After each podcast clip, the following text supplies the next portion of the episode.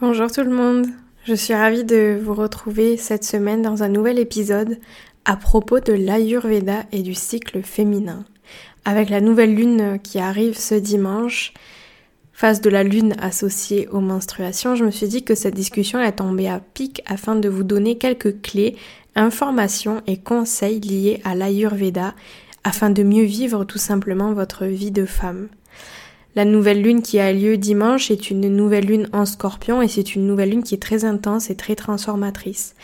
Mais ce n'est pas le sujet de cet épisode, alors si vous avez envie de plonger dans l'énergie de cette nouvelle lune et de vous laisser guider, pourquoi pas lors d'un rituel de lune en ligne, sachez que j'en organise un comme à toutes les pleines lunes et à toutes les nouvelles lunes et ça aura lieu du coup samedi soir à 20h. Ensemble, on va analyser l'énergie astrologique du moment. Il y a aussi un tirage de cartes, une méditation à l'aide des bols en cristal, bols tibétains et tout un tas d'autres rites d'introspection pour vous guider euh, au travers de ce rituel de lune et de cette nouvelle lune qui est très intense.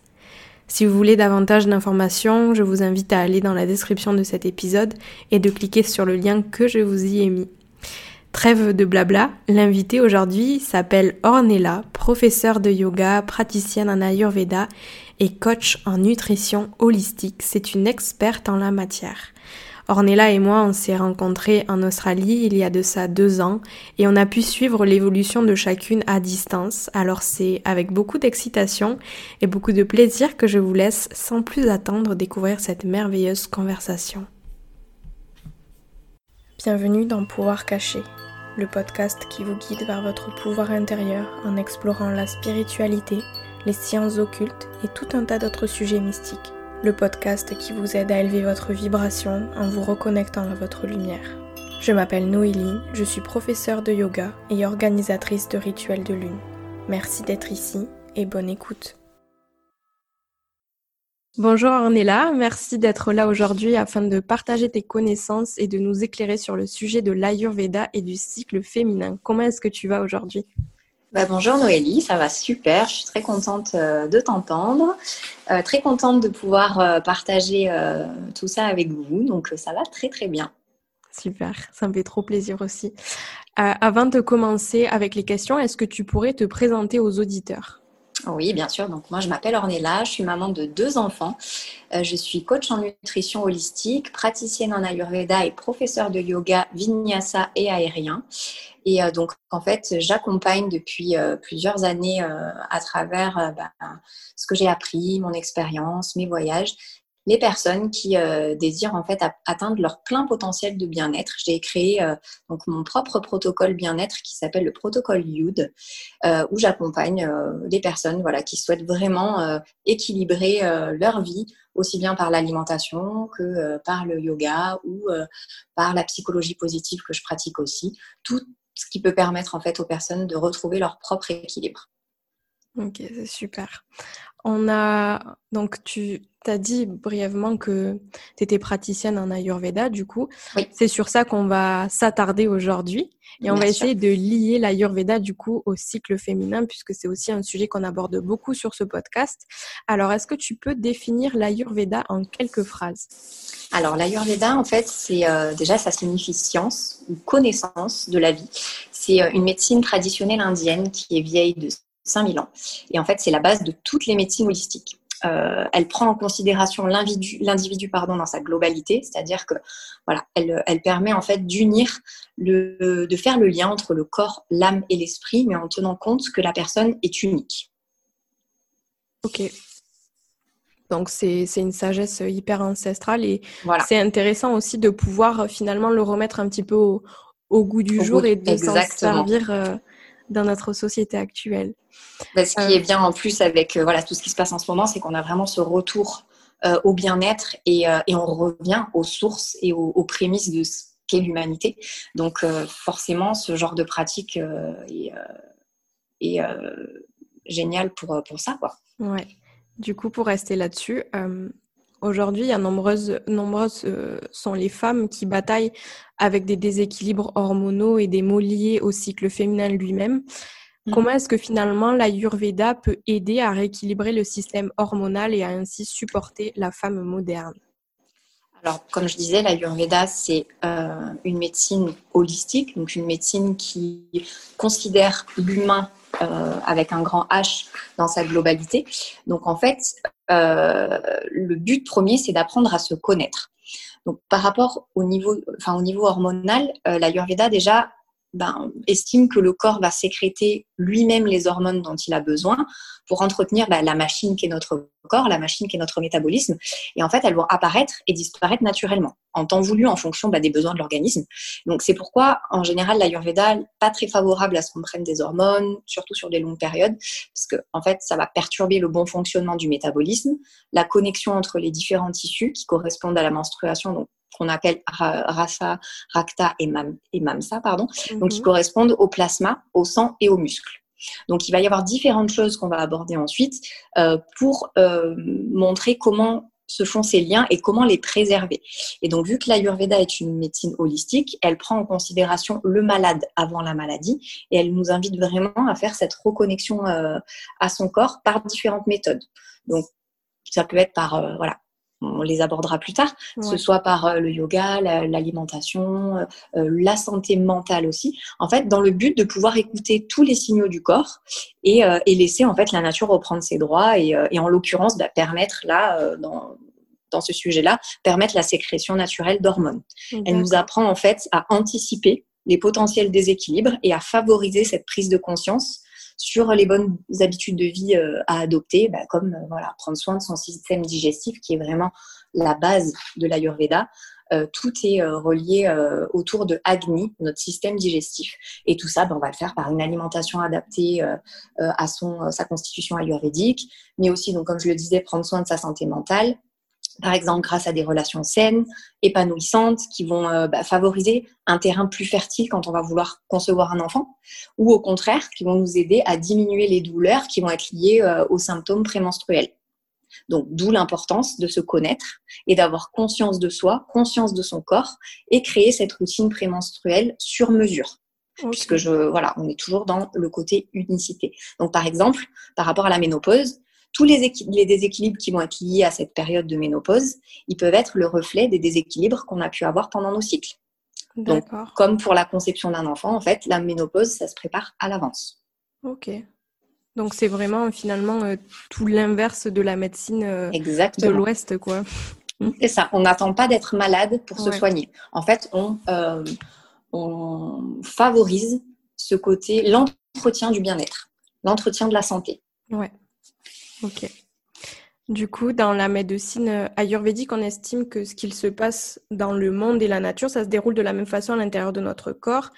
Exactement. Et c'est en observant la nature et son fonctionnement que les sages de l'Himalaya, ont découvert le principe des cinq éléments, en sanskrit Pancha Mahabhuta, c'est-à-dire les terres, l'air, le feu, l'eau et la terre. Tout à fait. Ces cinq éléments du plus subtil euh, au plus concret, ils sont présents en toute chose et donc par conséquent dans le corps humain. C'est cette combinaison des cinq éléments qui constituent les trois doshas ou humeurs biologiques, Vata, Pitta et Kapha. Alors, est-ce que tu peux nous expliquer et plonger un petit peu plus profondément dans en quoi consiste finalement Vata, Pitta et Kapha? Donc, comme tu le disais très bien et très justement, Vata, Pitta et Kapha, ce sont des humeurs biologiques qui sont présentes en chacun de nous, à des pourcentages et à des degrés différents. Donc, elles sont représentées par les cinq éléments que tu as cités, donc qui sont les terres, l'air, le feu, l'eau et la terre. Mhm. Et chaque dosha, en fait, va être une combinaison de deux d'entre eux. Mais on a quand même besoin d'un peu de chacun pour être en équilibre. Par exemple, si on est Vata, on ne va pas avoir besoin que des qualités de Vata. Au contraire, parce que ça va. En fait, c'est comme tu le disais aussi sur la médecine occidentale, on va aller à l'inverse. C'est-à-dire que nous, quand on est malade, on va soigner le problème en donnant un médicament. Ici, en fait, on va donc on va aller dans le sens de la maladie pour contrecarrer la maladie. Mais là, ici en Ayurveda, pour contrecarrer la maladie, en fait, on va aller à l'inverse de notre constitution. Mhm. C'est-à-dire que pour une constitution Vata, qui est constituée d'air et d'éther, donc elle a beaucoup d'air dans sa constitution, donc on ne va pas encore lui apporter plus d'air. Sinon, en fait, ça crée le déséquilibre encore plus. Donc on va faire l'inverse, c'est-à-dire apporter plus d'ancrage, plus de terre, plus de feu. Mais tout ça à des degrés différents et toujours en rapport avec les besoins de chacun, puisque chaque personne peut être différente, même si elle est, toutes les deux sont Vata, par exemple. Je prends l'exemple de Vata comme je pourrais prendre l'exemple de Pitta ou de Kapha. Et donc, on a besoin de, chacun de, ces doshas en nous. Et ces doshas vont déterminer notre caractère, notre euh, apparence physique, mais elle va aussi nous donner des indications sur les aliments qui nous conviennent le mieux, sans jamais rien interdire. Parce que l'Ayurveda aussi, je déteste ce mot de régime alimentaire, parce qu'on pense au régime, régime restrictif. Et, euh, mais malheureusement ou heureusement, c'est le mot qu'on doit employer pour parler de ça. Mais en fait, on va jamais rien interdire. C'est-à-dire qu'au niveau alimentaire, on va avoir des aliments à privilégier et d'autres à éviter. Mais ça ne veut pas dire qu'on va les proscrire ou les interdire. On sait que si on les mange en conscience, on sait les répercussions que ça va avoir sur notre corps. Mhm. Et des fois, même le fait de le savoir, de savoir par exemple, admettons, bah, je sais que tel aliment, bah, ça ne me fait pas forcément du bien. Si je le sais, et eh ben des fois, justement, ça va beaucoup mieux passer. Que si on va se dire, oh là là, si je mange ça, ça va être la catastrophe. Et eh ben oui, on peut provoquer aussi ce côté euh, mauvaise digestion parce qu'on s'est auto-créé euh, ben, un stress par rapport à ça. Donc ça va dans les deux sens. Et donc du coup, euh, ça, donc sans jamais rien interdire, comme je disais, puisque l'Ayurveda, c'est une, une, science, une médecine avant tout bienveillante. Elle prône le respect de soi, donc euh, elle va éviter vraiment toute frustration inutile, tout ce qui va être cause de déséquilibre. Donc elle va aussi nous diriger vers les activités sportives qui nous correspondent le mieux, vers les professions. Elle peut nous donner des indications sur les professions qui, voilà, qui sont par rapport à nos qualités euh, sur le plan mental. Donc c'est pas seulement une médecine euh, qui va traiter le côté alimentaire, elle traite vraiment l'individu et ça nous aide vraiment à nous connaître euh, de, plus en profondeur et faire la vraie connaissance de nous-mêmes. Le but, c'est vraiment ça, c'est de vivre en harmonie avec nous-mêmes, mais donc du coup, comme tu le disais, avec le monde qui nous entoure aussi. Puisque dès qu'on se connaît nous, qu'on s'aime nous, et eh bien forcément, on va pouvoir mieux connaître les autres et mieux aimer les autres. Donc en fait, les doshas, c'est le principe de base de l'Ayurveda. À partir d'eux et de leur qualité, on peut appréhender le monde et trouver l'équilibre qui nous convient, à nous-mêmes. Ok. Donc c'est hyper intéressant parce que finalement, quand on parle d'Ayurveda ou quand les gens euh, découvre l'Ayurveda, on pense souvent qu'il n'y a que le côté alimentaire finalement. Ou massage aussi. On parle aussi, beaucoup du massage ayurvédique qui est encore une autre partie. Exactement. Donc c'est important de le souligner. Merci. de rien. Est-ce qu'on pourrait euh, associer chaque dosha à différentes phases de la vie d'une femme ou même à différentes phases de son cycle menstruel? Si on pouvait distinguer euh, par exemple les deux phases de la vie et cycle menstruel. Tout à fait. En fait, chaque dosha va correspondre à une phase différente de la vie. Donc, ils vont nous influencer pendant les heures de la journée, pendant les saisons, euh, surtout au niveau féminin, les lunaisons aussi, mais aussi aux trois stages d'évolution de notre vie. C'est-à-dire que l'enfance, ça va être une période kapha. C'est une période kapha parce que c'est une période de construction. C'est euh, là où on a besoin de stabilité. Euh, en fait, la stabilité, c'est une qualité maîtresse de kapha.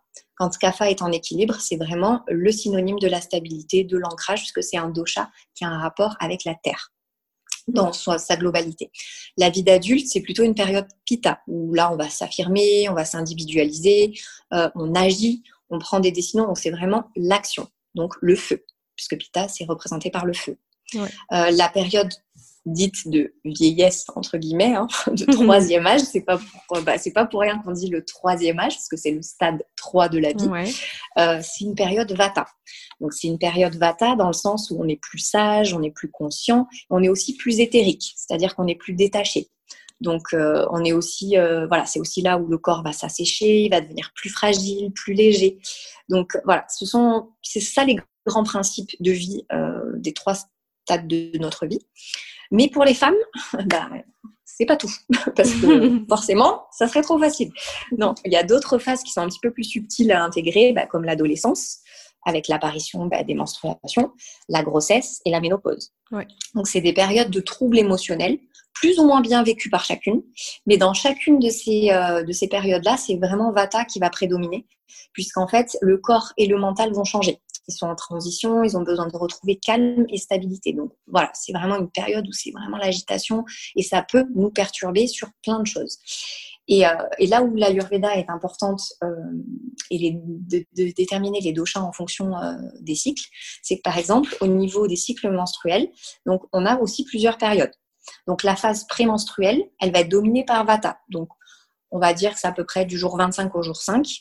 Euh, après, on va avoir la phase folliculaire, donc la première partie du cycle qui va être dominée par Kapha, du jour 6 mhm. au jour 14, puisqu'en fait, le jour 14, en règle générale, ça va être le jour de l'ovulation. Donc, tout ce qui est ovulation et phase lutéale, donc les phases juste après l'ovulation, jusqu'au dernier jour du cycle, ça va être dominé par Pitta, puisqu'en fait, c'est elle qui gère la production, euh, euh, la production du corps et là où apparaît aussi la progestérone. Donc, en fait, les cycles menstruels, ils sont influencés surtout par un sous-dosha de Vata, parce que s'il n'y avait que trois doshas, ce serait bien trop facile. il y a aussi des sous-doshas. Donc, il y a notamment un euh, des plus dominants de ces sous-doshas, il s'appelle Apanavata. Donc, c'est celui qui aide à gérer l'élimination des déchets de l'organisme, c'est celui qui va entraîner aussi la dégénérescence de l'endomètre. Donc, il est très, très important, euh, en règle générale, déjà, même hors cycle, de ne pas retenir les besoins naturels parce que justement, ça va euh, jouer sur le bon fonctionnement d'Apanavata, de Apanavata, pardon, qui va aussi avoir des répercussions sur les autres sous-doshas, puisque tout est toujours lié. Donc, par exemple, dans, la, période des menstruations, euh, si on se retient, comme si on retient trop, euh, c'est pour ça aussi, j'y reviendrai plus tard au niveau des protections, si on met des tampons, ça bloque aussi la circulation du, du flux et l'élimination naturelle et et euh, comment dire euh, naturel et euh, voilà, ça élimine la, manière de, naturelle d'éliminer les flux. Ça bloque et ça perturbe en fait cette élimination du corps naturel. Donc du coup, le fait de bloquer ce sous-dosha, Apanavata, ça peut aussi bloquer Pranavata, qui gère le système nerveux. Donc c'est là aussi où souvent, quand on a nos règles, on peut être plus ou moins sensible euh, au niveau émotionnel et, euh, et, nerveux, et Navata qui est responsable aussi du mouvement des liquides dans le corps. Donc, forcément, du transport du sang et des hormones. Ouais. Donc, par exemple, une femme de constitution dominante Vata, elle aura des règles plus courtes, un cycle court qui peut être douloureux, parce que je vous, enfin, je vous indiquerai après, euh, je vous expliquerai un petit peu plus en détail le rapport entre les doshas et les symptômes que vous pouvez avoir quand vous avez un déséquilibre de tel ou tel dosha. Donc, par exemple, euh, elle va avoir un flux qui va être euh, peu abondant avec une couleur plutôt sombre. Une femme à dominante Pitta, elle aura des cycles de durée moyenne, un cycle moyen d'environ 28 jours, avec 4-5 jours pour les règles, et le flux sera plutôt rouge vif. Et euh, donc, une femme à dominante Kapha, pour elle, le cycle sera plus long, elle aura des règles longues, abondantes, avec une couleur plutôt rouge pâle. Parce qu'en fait aussi, euh, dans ce qui est déchets, sécrétions, CAFA, euh, c'est l'humidité. Donc par exemple, au niveau c'est une partie un peu moins glamour, mais aussi c'est important. Bah au niveau des selles, c'est là où on va avoir, par exemple, la présence de mucus dans les selles. CAFA, par exemple, c'est celui qui va être responsable de tous les problèmes liés à la sphère ORL pendant l'hiver. pendant C'est celle qui produit le mucus. Donc voilà pourquoi ça se retrouve aussi à ce niveau-là, où on va avoir euh, l'importance aussi de regarder vraiment euh, dans notre culotte. Parce que euh, voilà, chaque mois, on peut vraiment vérifier l'état de nos doshas. C'est-à-dire qu'un un mois, selon ce qui s'est passé dans ma vie, et eh bien même si je suis une femme pita avec des règles à dominante pita, bah, peut-être qu'un mois, il sera passé quelque chose et je vais plus avoir un déséquilibre kapha. Mais ça, je mhm. vais le notifier sur ben, la couleur de, ben, aussi, bien de mes selles. Et là, au niveau des, règles, ça sera la couleur du sang, par exemple. D'accord.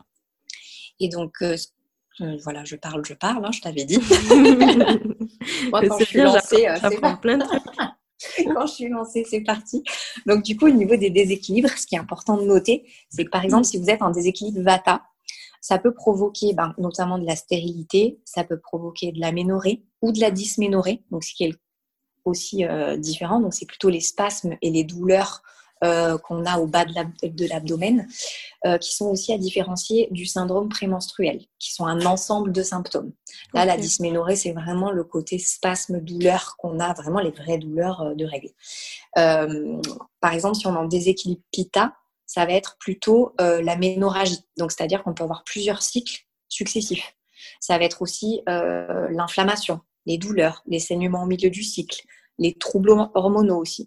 Si on en déséquilibre CAFA, ça va être plutôt euh, voilà, tout ce qui est lié aux tumeurs, aux fibromes, aux kystes, Euh, l'endométriose aussi, c'est un, déséquilibre CAFA. Mhm. Donc ça, c'est vraiment son gros déséquilibre. Ça ne veut pas dire que si vous avez un peu de déséquilibre CAFA, vous allez avoir de l'endométriose. Hein. On, se calme. Hein. Mais voilà, c'est ce que ça peut entraîner. C'est en tout cas le dosha qui est responsable de ça.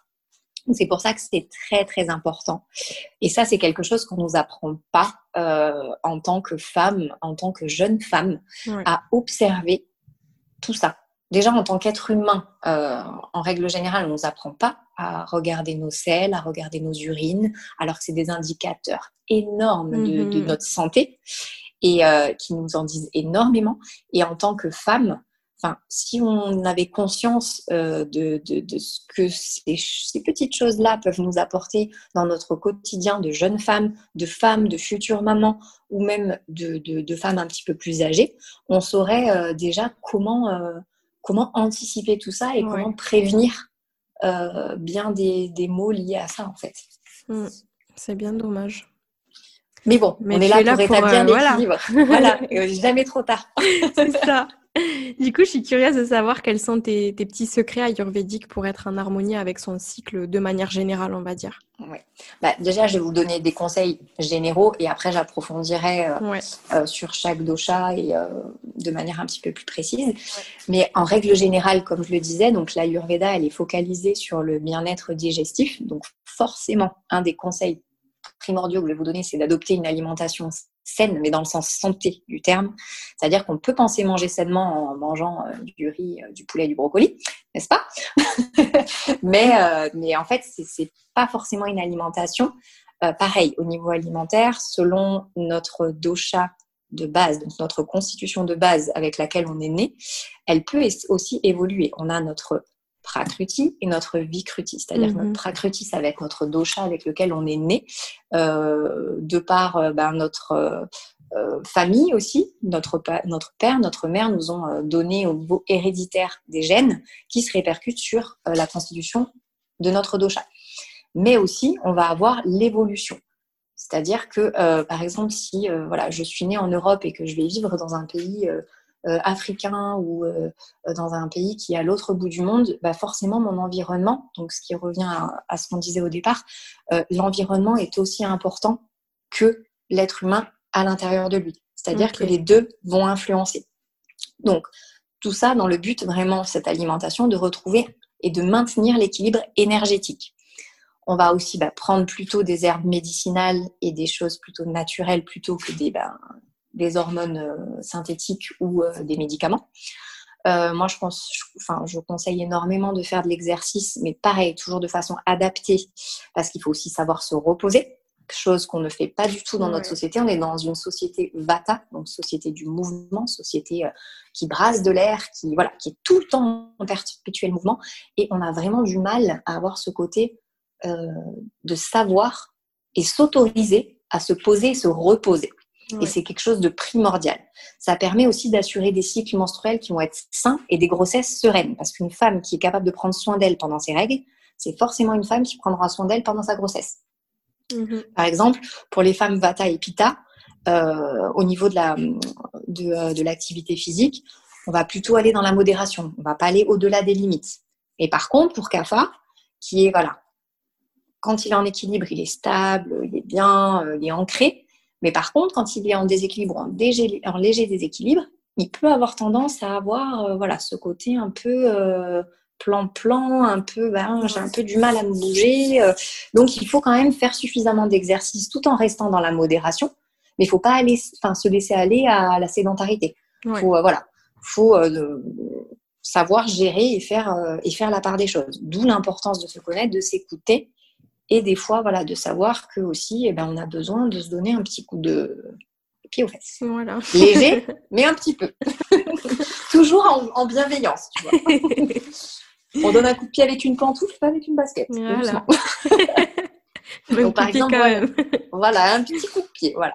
Mais Vata, il aura besoin, par exemple, aussi de plus de repos. Donc, au niveau du sommeil, c'est quelque chose qui est très important aussi. Il faut dormir suffisamment, mais avec des heures, euh, des heures de sommeil régulières où vous, vous allez avoir un, un sommeil euh, réparateur. C'est-à-dire qu'il faut toujours que ce soit en accord avec votre dosha. Par exemple, Vata va avoir besoin de plus de repos que Kapha. c'est voilà, c'est des dominantes différentes. Il y a aussi quelque chose qui est hyper important et c'est de pratiquer une forme de recentrage sur soi-même. Donc que ce soit de la méditation ou une activité qui va avoir le même impact qu'une méditation. Quand je dis recentrer sur soi, c'est pas dans le sens je fais ce que je veux et dans le sens égoïste du terme. C'est-à-dire qu'il faut vraiment que ce soit quelque chose qui est pour nous. Donc, sachant que voilà, ce n'est pas euh, quelque chose d'égoïste de penser à soi, puisque c'est vraiment quelque chose d'essentiel qu'on a du mal à faire dans notre société, qui est mhm. primordial. Donc, ça peut être euh, bah, du yoga, ça peut être euh, le chant d'un mantra, ça peut être de la danse, ça peut être des prières, ça peut être, je sais pas, faire du crochet, faire du macramé, j'en sais rien, faire quelque chose qui vous fait du bien en fait. Euh, ça peut être jouer d'un instrument ou voilà, vraiment quelque chose qui vous mette comme, une, comme en, méditation en fait. C'est vraiment une activité qui est centrée sur vous. Donc il faut euh, et puis voilà. Donc ça au niveau de, de, de cette conscience de soi, c'est hyper important.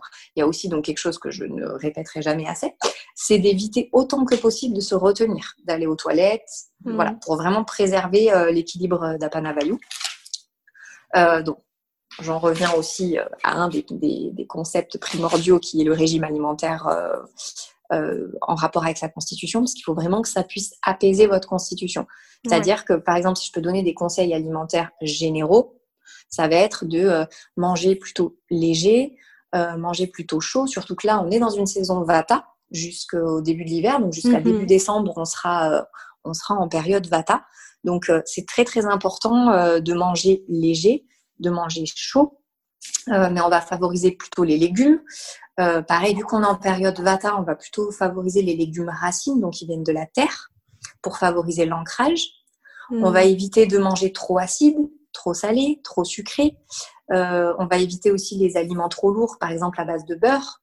Euh, sauf le ghee. Donc le ghee, pour rappel, c'est du beurre clarifié. Donc c'est du beurre auquel on a enlevé toutes les, euh, tous les déchets, toutes les, euh, tout le lactose, toutes les protéines animales en fait. Donc c'est vraiment une, une, source de matière grasse pure et noble qui est très utilisée en Ayurveda. Et on va, on va aussi éviter tout ce qui est produits laitiers fermentés. Donc on évite aussi de boire ou de manger froid, puisque en fait ça va bloquer Agni, le feu digestif, puisque bah, forcément euh, quand on a un feu, bah, on va pas jeter euh, de l'eau dessus, sinon ça l'éteint. Donc ça va être la même chose. Euh, pareil, si vous avez envie de, de grignoter des sucreries, parce que c'est souvent le moment où voilà, ça intensifie un petit peu plus euh, l'appel du sucre. Bah, on va plutôt, on le sait, hein, on va plutôt opter bah, forcément pour des recettes de gâteaux maison avec du sucre euh, qui va pas être raffiné, avec du sucre naturel, ou alors euh, pourquoi pas plutôt opter pour du chocolat noir bio. Par exemple.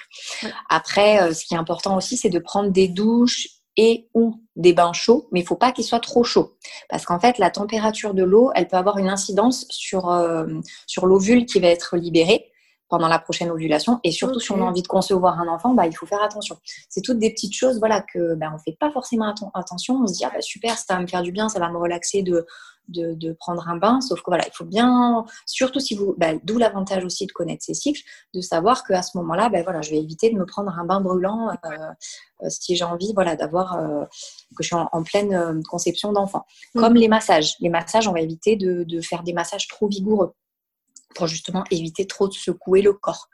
Et, et, donc, ce que je disais tout à l'heure quand j'ai commencé à introduire, c'est utiliser des protections externes si possible. Donc, par exemple, la coupe menstruelle, c'est quelque chose de génial. Moi, je sais que c'est quelque chose que j'utilise aussi. Mais euh, voilà, si je devais écouter l'Ayurveda à 100%, et eh ben, eux, ils sont pas pour la coupe menstruelle. Donc, par exemple aussi, quand, euh, quand euh, on dort, il faut éviter d'avoir une coupe menstruelle parce que ça fait remonter le flux au lieu qu'il descende. Pareil, euh, bah, au niveau de l'activité physique, c'est quelque chose, par exemple, au niveau des. Bah, je vous donnerai euh, deux, trois postures de yoga ou deux, trois voilà, euh, choses à faire ou ne pas faire quand on fait du yoga en ayant ces cycles. c'est par exemple bah, tout ce qui est inversion. Mm-hmm. Puisqu'on inverse le, les flux énergétiques et les flux corporels aussi.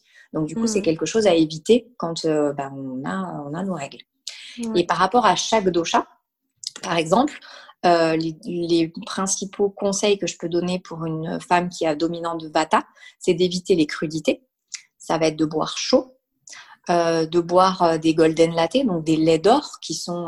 donc moi, par exemple, pareil, au niveau de l'Ayurveda, il privilégie, surtout pour Vata, qui est une constitution qui a besoin vraiment de, de régénération musculaire, de, c'est, des personnes qui ont du mal à prendre du poids, qui ont tendance à vite maigrir. Donc, on va plus apporter des choses onctueuses, des choses un petit peu plus riches dans l'alimentation. Donc, en général, en Ayurveda, euh, les laits d'or, ils sont faits avec du lait de vache. Moi, c'est pas quelque chose que j'utilise. Je vais plutôt privilégier euh, des laits d'or à base de lait d'amande. Mhm. Donc, par exemple, le lait d'or, ça va être du lait d'amande avec du curcuma. Euh, on peut aussi, si on veut, ajouter de la cannelle, un peu de poudre de vanille. Enfin voilà, c'est euh, un, lait qui va être vraiment réconfortant et qui va, euh, le fait, on y ajoute du ghee aussi ou de l'huile de coco pour pouvoir en fait, en fait par exemple, l'addition de curcuma avec, il y a aussi un peu de poivre noir, ça va permettre en fait d'améliorer et de hum, décupler les pouvoirs en fait des épices. puisque ce sont des, aliments liposolubles. Donc, du coup, le fait de les, de les mettre dans un corps gras, ça va faciliter euh, l'imprégnation, l'intégration, la diffusion dans notre corps et donc bah, forcément euh, accélérer et intensifier les bienfaits. Donc, on va par exemple manger des dattes aussi. Euh, donc, évidemment se reposer, éviter tout ce qui est excitant, puisque c'est déjà une constitution qui est en mouvement, donc on évite tout ce qui est excitant. On va manger sadvik, donc sadvik, ça veut dire c'est euh, tout ce qui va permettre de pacifier et d'harmoniser le corps. Un aliment sadvik, par exemple, c'est du riz basmati. Donc il y a un côté un petit peu sucré. Et on évite de sortir par temps froid quand on est vata. Quand on est vata, on va plutôt couvrir les oreilles, couvrir les extrémités aussi. Et on va favoriser donc les oléagineux, L'eau de coco est donc un des aliments aussi clés pour euh, Vata, c'est le riz basmati. Ok. Après, par rapport à Pitta, pareil, vu que c'est une constitution de feu, on va ralentir le rythme, on va éviter les aliments fermentés, puisque euh, donc les aliments fermentés, épicés et trop gras, puisque vu que ce sont euh, des personnes qui ont le feu en elles, on va éviter forcément de rajouter du, piment sur du feu. si on veut voilà, éviter euh, de créer un déséquilibre et forcément une inflammation. Donc on va éviter aussi les stimulants comme le café. Euh, on évite donc tous les aliments qu'on appelle rajastiques. Donc c'est ça, c'est-à-dire euh, des aliments qui vont provoquer l'agitation, la turbulence. Donc on peut par exemple noter l'oignon, euh, certaines épices qui, utilisées à trop haute dose chez un pita déséquilibré, ben, va créer de l'inflammation, comme euh, la muscade, le paprika, euh, voilà. Mais bon, c'est pareil, ça dépend chez chacune, chacune des personnes. C'est des conseils généraux sur une personne pita, mais une personne pita peut être en équilibre ou en déséquilibre. Une personne peut être en déséquilibre pita. Donc voilà, c'est des choses à prendre vraiment je vous dis pas de plus manger de paprika si vous êtes, euh, vous êtes pita. Il faut toujours prendre euh, chaque chose euh, en considération selon soi-même et son mhm. propre déséquilibre.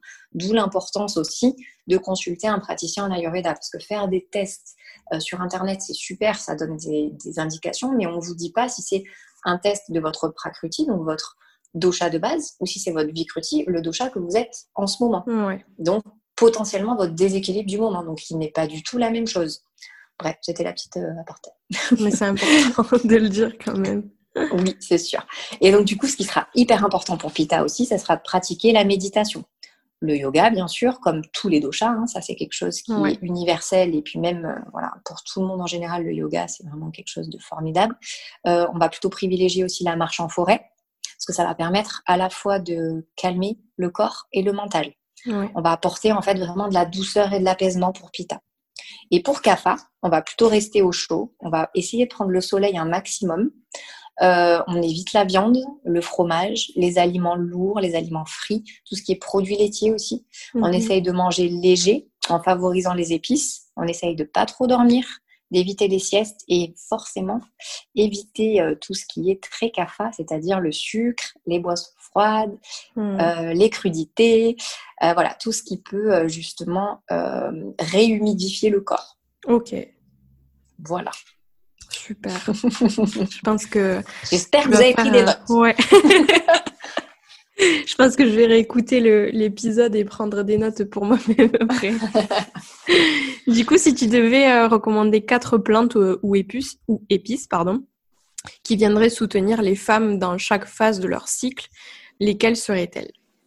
Alors, par exemple, dans euh, vos plats, Vous pouvez assaisonner avec du gingembre. Donc pareil, selon les constitutions, il y en a qui seront plus avec du gingembre frais et d'autres du gingembre en poudre. Ça va mhm. dépendre. on va assaisonner avec du cumin, avec de la cannelle aussi. Non, par exemple, toujours en parcimonie, si c'est pita, euh, enfin, comme j'ai expliqué euh, avant. Euh, après, pour favoriser le bon déroulement du cycle aussi, il y a un petit, une petite astuce qui, qui est bien, c'est de penser à prendre deux ou trois jours avant le début des règles, c'est de prendre deux ou trois cuillères à café d'huile de ricin. D'accord. après, par exemple, pour les personnes qui ont des bouffées de chaleur, en préménopause ou en ménopause, on va faire euh, une, on va utiliser beaucoup le safran. Donc, on va faire par exemple soit des, infusions de safran ou faire bouillir du lait. Donc, moi, je préfère le lait végétal, mais pareil, le lait végétal sera différent selon les constitutions. Faire bouillir un peu de safran dans du lait végétal. Ok. Euh, on peut aussi utiliser le safran dans les plats, par exemple. Donc, c'est une épice qui est super pour plein, plein, plein de choses, le safran. Après, il y a aussi euh, un complément alimentaire que je conseille beaucoup, c'est le chatavari. Ah donc, c'est un stimulant féminin qui est aussi bien régulateur hormonal, donc qui va apaiser les symptômes des cycles menstruels, mais qui va aussi aider pour la ménopause. Mm. Et aussi stimuler et euh, lubrifier les muqueuses. Donc, par exemple, quand euh, on a des problèmes de sécheresse vaginale ou que voilà, on a envie de, ou même si on a des problèmes de libido, par exemple, cette plante-là, en fait, c'est vraiment un stimulant euh, qui va stimuler ce dont on a besoin chez chaque femme. Donc c'est une super, euh, super, une super astuce. Après, il y a aussi bah, ce qu'on appelle le, ginseng indien, l'ashwagandha, qui est hyper bénéfique bah, pour apaiser le système nerveux et les troubles vata en général. Donc, vu tout ce qu'on a évoqué précédemment, on savait que c'était des troubles vata. Donc, même si c'est pas forcément en dehors du cycle, mais vous avez des troubles vata, ou pour les cycles, en général ou pour les grossesses, etc. C'est euh, hyper recommandé aussi. Et il y a aussi euh, un, complément alimentaire qu'on appelle le Xiaowan Pash, qui est une sorte de confiture euh, qui contient tout un ensemble de plantes toniques avec des vitamines et des minéraux qui est idéal pour la ménopause. Ok. J'ai essayé de faire un petit peu pour tout le monde. pour tout le monde, c'est génial. Donc voilà. ce serait ce que je pourrais vous donner, grosso modo, qui peut être euh, vraiment utilisable euh, par toutes. Trop chouette. Je pense que ça va en aider plus d'une. Eh bien, je l'espère, c'est le but, vraiment. Eh bien, du coup, notre discussion euh, touche à sa fin. J'ai appris Déjà, c'est passé vite. Bah ouais, trois quarts d'heure, c'est passé super vite. Déjà Ouais. j'ai appris tout un tas de choses parce que même pendant les formations de yoga, du coup, on apprend les mm. bases de l'Ayurveda, mais, euh, mais là, c'était intéressant de voir la chose un petit peu plus poussée et plus spécifique, du coup, au, féminin. Donc, c'est vrai. Et d'ailleurs, si je peux, euh, j'avais oublié, euh, je te coupe une minute pour justement donner quelques conseils au niveau du yoga pendant les cycles. Yes, ça, ouais, vas-y. Parce que j'allais oublier. Donc, en fait, ça va être donc plutôt, on va plutôt se focaliser sur le renforcement des jambes, sur les postures allongées les postures au sol, euh, plutôt les jambes croisées. On va éviter les torsions trop intenses et les inversions, comme je le disais. Et il y a une posture qui est géniale et aussi qui est géniale pour les femmes enceintes, c'est Supta Baddha Konasana. Donc en fait, c'est euh, euh, pour celles qui ne parlent pas sanskrit de deuxième langue, c'est quand on est en posture du papillon avec un soutien au niveau des lombaires. Donc en général, on met soit un zafou, un coussin de méditation hmm. ou un bolster. Et cette posture, moi je sais que je la fais souvent pour, pour beaucoup de personnes, puisque même que ce soit en dehors des cycles ou même pour euh, les personnes qui ne sont pas forcément enceintes, c'est euh, une, posture qui soulage énormément parce qu'elle travaille aussi bien l'ouverture des hanches, elle va travailler aussi euh, au niveau des lombaires et elle travaille aussi l'ouverture des épaules et de la cage thoracique. Donc elle permet de travailler énormément de choses et elle est hyper agréable. Donc voilà. Hmm, c'est un petit peu ma posture préférée aussi. Ah, moi aussi, je l'adore. Je pourrais rester comme ça. Oh, finalement, les, règles, c'est finalement c'est un petit peu comme une crampe. Donc, euh, de venir étirer comme ça ces, ces zones-là du corps qui sont vachement sensibilisées à cause, à cause du cycle menstruel, c'est hyper bénéfique. Oui. Donc voilà, j'ai euh, été vraiment ravie de partager ce moment avec toi et de. Bah, moi aussi. On est là. euh, pour les auditeurs, du coup, qui nous écoutent, où est-ce qu'on peut te retrouver et où est-ce qu'on peut prendre rendez-vous pour une consultation ayurvédique avec toi, par exemple? Alors, donc moi, je suis beaucoup active sur Instagram. Donc, mon Instagram, c'est Youd by Ornella. J'ai mhm. aussi une page Facebook qui s'appelle Youd, donc c'est Y-O-O-D. Euh, vous pouvez me retrouver bah, directement euh, sur Instagram. Pour les consultations, je fais aussi bien du présentiel que euh, du en ligne, puisque je veux pouvoir aider un maximum de personnes. Et puis surtout, vu le contexte, de toute façon, euh, c'est euh, l'avenir de pouvoir être en ligne. Et puis, on a mm. tellement d'outils magiques maintenant pour pouvoir le faire que ben, on aurait tort de s'en priver. Donc, tout simplement, en fait, me contacter par mail en m'énonçant la problématique principale pour qu'on puisse voir aussi euh, si je peux la régler ou pas, puisque ben je peux pas non plus peut-être, enfin voilà, je peux pas non plus, euh, je suis pas la science infuse, donc il y a aussi des choses pour lesquelles euh, euh, je pourrais euh, être capable de le faire et d'autres non. Donc euh, voilà, déjà déterminer ce en quoi je peux vous aider. Et, et puis donc c'est mon, mon, contact, c'est contact at donc adresse, adresse mail pardon, vous pouvez retrouver sur mes réseaux sociaux et sur mon site internet, donc filiud.com. Donc vous aurez aussi pas mal d'informations sur l'ayurveda, le yoga, sur ce que je propose et, et sur l'univers Yud en général. Yes. C'est super. De toute façon, je vais mettre tout ça dans la description de, de l'épisode avec tous les liens, ton mail et tout ça pour que vous puissiez retrouver euh, Ornella sur les réseaux, sur son site, etc. Et euh, encore merci d'avoir partagé tes connaissances et tout ça. Avec grand plaisir. Et sinon, pour les auditeurs, je vous dis à la semaine prochaine pour un nouvel épisode. Ciao. Merci beaucoup.